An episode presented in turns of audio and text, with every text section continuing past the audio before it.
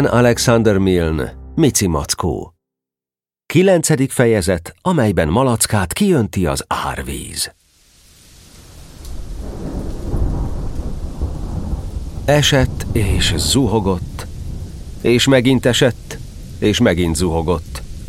Malacka megesküdött, hogy soha életében, pedig megvolt már három vagy négy éves is, nem látott ennyi esőt egyszerre és egyfolytában.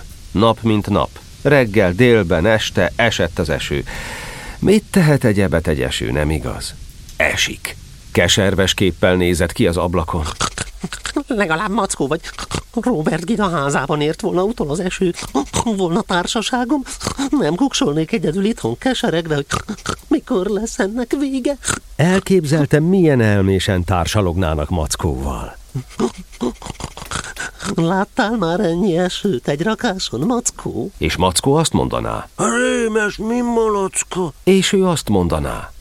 Mi lehet Robert Gidával? Mire Mackó? Ó, szegény öreg nyuszit is biztos kiöntötte már a víz.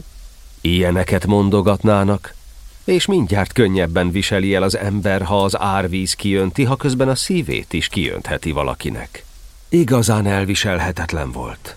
A keréknyomok zuhogó patakokká dagadtak, a patakok, amelyekben Malacka máskor könnyedén gázolt át folyókká, és a folyók, amelyeknek kövein mindig olyan jól elszórakozott a barátaival, kiléptek ágyukból, s tengerré folytak szét, s Malacka már attól kezdett tartani, hogy előbb-utóbb az ő ágyában fognak tovább folydogálni. Ennek a telesett réfa? Mondogatta félhangosan, hogy egy ilyen kedves kis állatot, mint én, egészen körül fogjon az özönvíz. Robert Gida és Mackó legalább megmásza a fát, ha baj van, és Kanga átugrik a patakon, és Nyuszi elássa magát, és Bagoly elrepül, és Füles, Füles addig ordít, amíg segítségére nem jönnek, és megmentik. Csak én senyvedek itt, és nem segíthetek magamon. Közben irgalmatlanul zuhogott az eső, és a víz napról napra magasabb lett néhány hüvelykkel. Már csak nem elérte az ablakot, és még mindig nem történt semmi. Itt van például Mackó. Dohogott magában. Mackónak alig akad valami esze, mégsem esik bajba sohasem. Mostobaságokat csinálsz, a végén minden jóra fordul. Vagy vegyük Bagolyt. Bagoly sem az a valaki, akit direkt lángésznek lehetne mondani, de ő sokat tud. Nagyon művelt. Ő tudná, mit kell tenni olyankor, amikor a víz elnyeli az embert. Vagy nyuszi. Olvasottsága neki is csekély, de mindig feltalálja magát. Olyan eredeti ötletei vannak.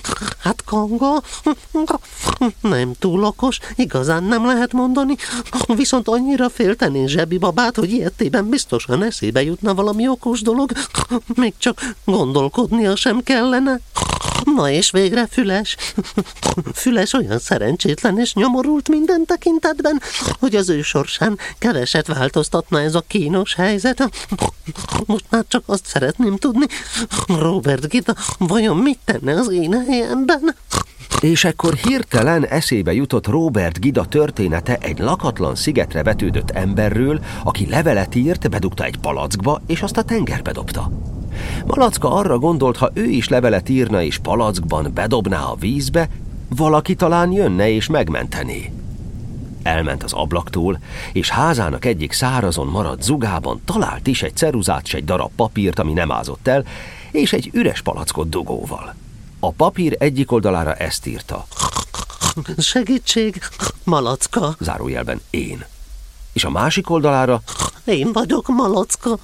Segítség! A papírt begyömöszölte a palackba, jól bedugaszolta, aztán amennyire csak tudott kihajolt az ablakon, és plötty!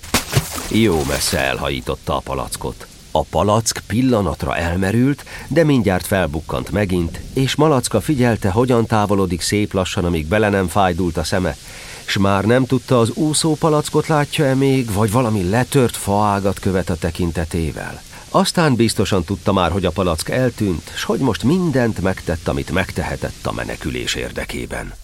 Mostantól kezdve? Gondolta. Más valaki törheti már a fejét, hogy mi a teendő?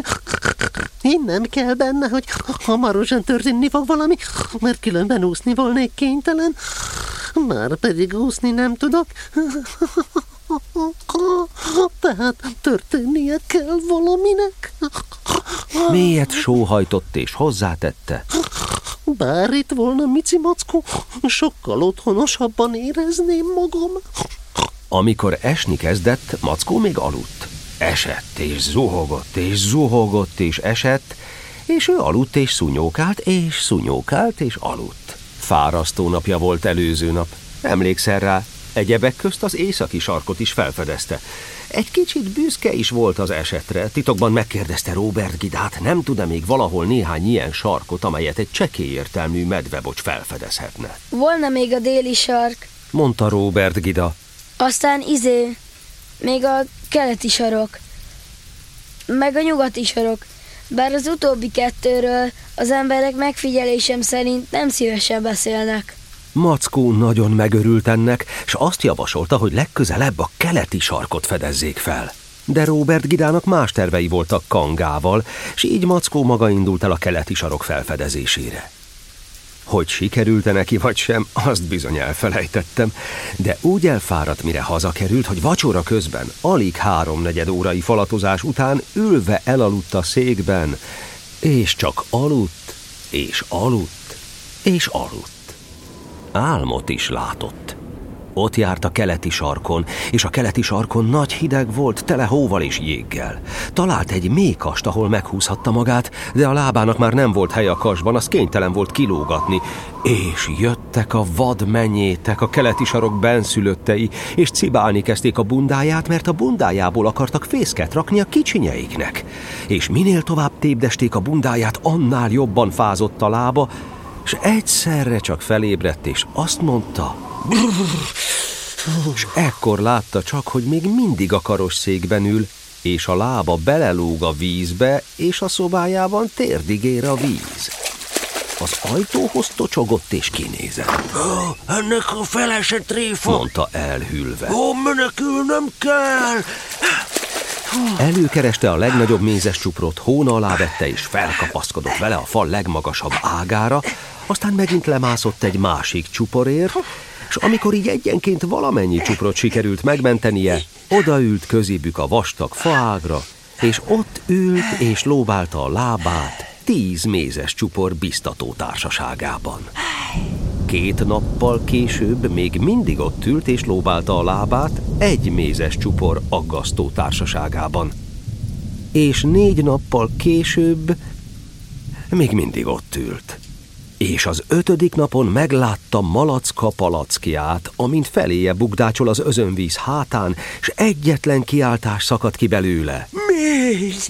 S azzal halál megvető bátorsággal a vízbe vetette magát, megragadta a palackot, és kievickélt vele, és felkapaszkodott megint az ágra. Teringette. Mondta, ahogy kihúzta belőle a dugót. Há, Ebben semmi sincs, csak egy darab rongyos papír. Vajon mit keres benne? Kikaparta belőle, és forgatni kezdte. Ah, üzenet. Mondta magában. És egy M betű is van benne. Ez azt jelenti mockó. Tehát az üzenet nekem szól. Bizonyosan nagyon fontos üzenet. Meg kell találnom Robert Gidát, vagy Bagolyt, vagy Malackát. Ezek mind nagyon okosak, és tudnak olvasni, és majd ők megmondják nekem, mi van az üzenetben. Csak az a baj, hogy nem tudok úszni.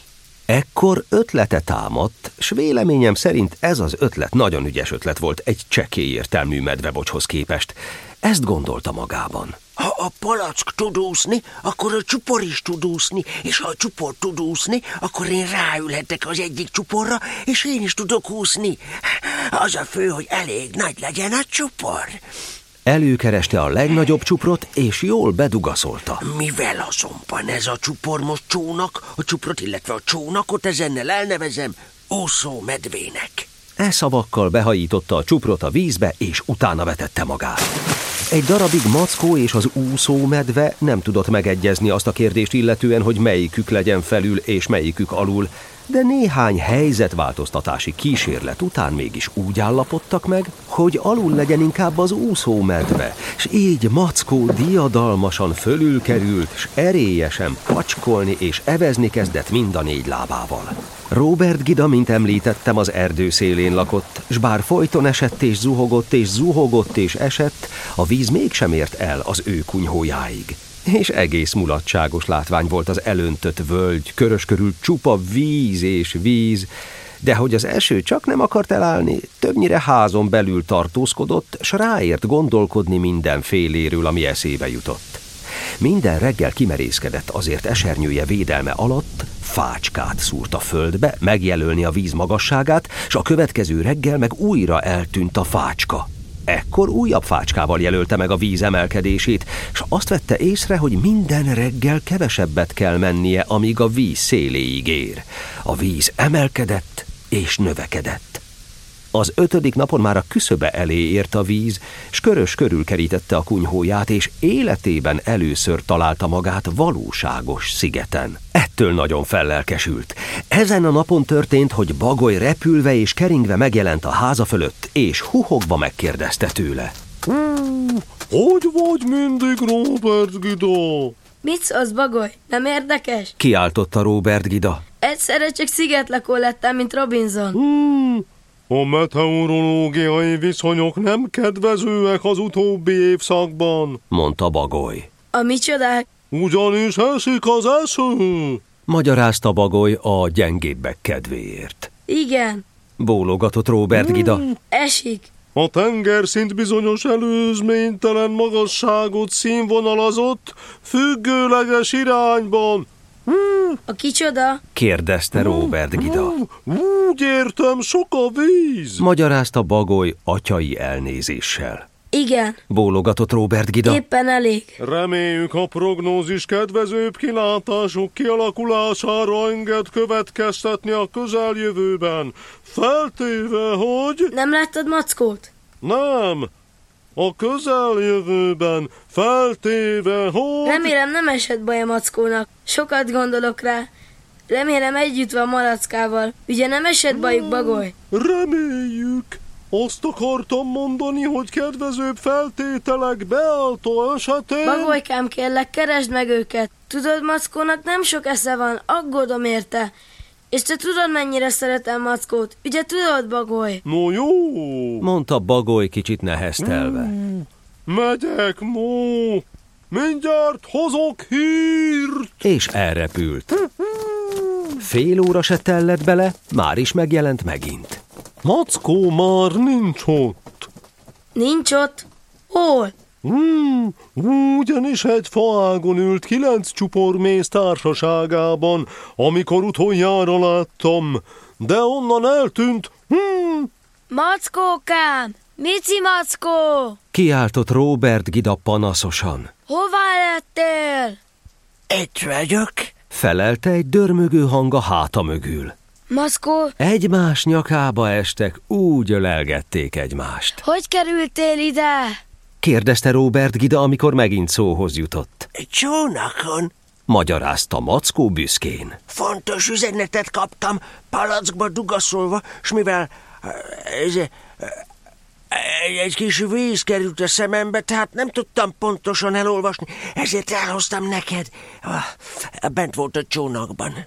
E büszke szavakkal átnyújtotta Robert Gidának az üzenetet. De már ezt Malacka küldte? Kiáltott fel Robert Gida, miután elolvasta. Nincs szó benne Mackóról. Kérdezte kissé elszontyolodva Mackó, átkukkantva Robert Gida válla fölött. Robert Gida hangosan felolvasta az üzenetet. Szóval azok az embetűk azt jelentik, hogy malacka.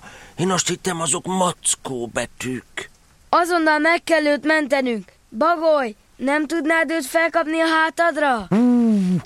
Nem hinném, mondta Bagoly bölcs megfontolás után. Kétséges, hogy a tekintetbe vehető hátizmok mekkorasága és hordképessége. Akkor repülj oda azonnal és mondd meg neki, hogy jön a segítség. Közben Mackó meg én kigondolunk valamit, és azonnal végrehajtjuk. Ne beszélj annyit, Bagoly, ne beszélj, ne magyaráz! Siess, szedd a szárnyadat a nyakad közé! Bagoly, aki még szeretett volna mondani valamit, kicsit neheztelve elrepült. Na most, Mackó! mondta Robert Gida. Merre van a csónakod?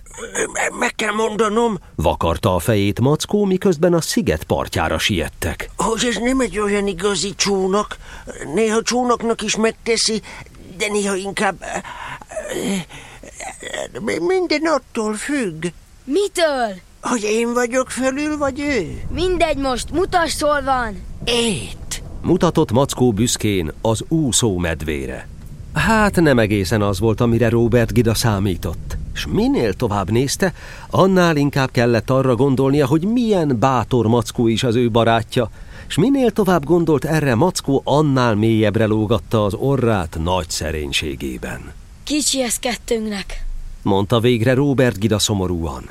Malackával együtt hárman leszünk. Attól még kisebb lesz. Mackó, mackó, mici mackó, mit tegyünk? És ekkor? Ekkor Mackó, Mici Mackó, Medvecki medve, Eny B, Nyuszi barátja, és MB, Malacka barátja, és ESF, északi sark felfedezője, és mi több FFF, füles farkának felfedezője, és FM, füles megvigasztalója, Mackó, Mici Mackó saját személyében, ez a Mackó váratlanul és előzmény nélkül egy olyan okosat mondott, hogy Robert Gidának egyszerűen leesett az álla, és elállt a szeme szája, úgy merett rá, mintha nem hinne a szemének, hogy valóban Mackó áll előtte, a csekély értelmű Mackó, akit olyan régen ismert és szeretett. Az esernyőben fogunk utazni, mondta Mackó. Há? Az esernyőben. Ismételte Mackó. Há? Az esernyőben. Ismételte harmadszor. Robert Gida agyán pillanat alatt villant át, hogy ez a megoldás. Kinyitotta az ernyőt és ráfektette a vízre. Az ernyő jól úszott, csak egy kicsit bukdácsolt. Először Mackó mászott be. Már éppen jelenteni akarta újongva, hogy remekül érzi magát, amikor kiderült, hogy nem is érzi magát olyan remekül, de néhány korcs után, amire nem is volt szomjas, kikocogott a vízből. Akkor egyszerre ugrottak be mind a ketten, és az ernyő már nem bukdácsolt és hintázott annyira. A csónakot a mackó eszéről fogom elnevezni. Mondta Robert Gida ünnepélyesen, és Mackó esze büszkén vitorlázott el délkeleti széllel, kecsesen himbálódzva a víz tetején. Képzelheted Malacka örömét, amikor a gyönyörű járművet megpillantotta. Még évek múlva is szeretett merengve gondolkodni és büszkén beszélni róla, hogy a rettenetes özönvíz napjaiban milyen rettenetes veszélyben forgott. Menekülése előtt órák óta kucorgott vacogva az ablakban, s már csak bagoly tartotta benne a lelket, aki ott ült egy ágon a közelében, és egy nagyon-nagyon hosszú mesét mondott a vigasztalására, és ebben a mesében, ahogy homályosan emlékezett rá, valami nagy néni szerepelt, aki tévedésből fókatojást tojt, és a mese egyre nyúlt, és egyre hosszabb lett, és a tanulsága is nagyon hosszú és nyúlós volt a mesének.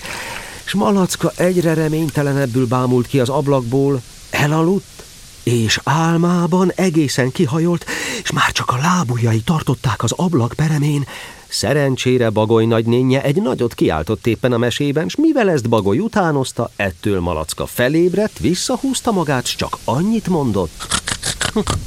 Nagyon érdekes, és aztán mi történt? Képzelhetitek tehát az örömét, amikor megpillantotta a hajót, a Mackó eszenevű ezred tonnás vitorlást Robert Gidával, mint kapitánnyal, s Mackóval, mint másodkapitánnyal a fedélzetén, amint himbálódzva és büszkén közeledik a megmentésére. És miután ezzel vége is ennek a történetnek, s különben is az utolsó mondat nagyon hosszú volt, magam is elfáradtam bele. Úgy gondolom, itt abba is hagyhatjuk.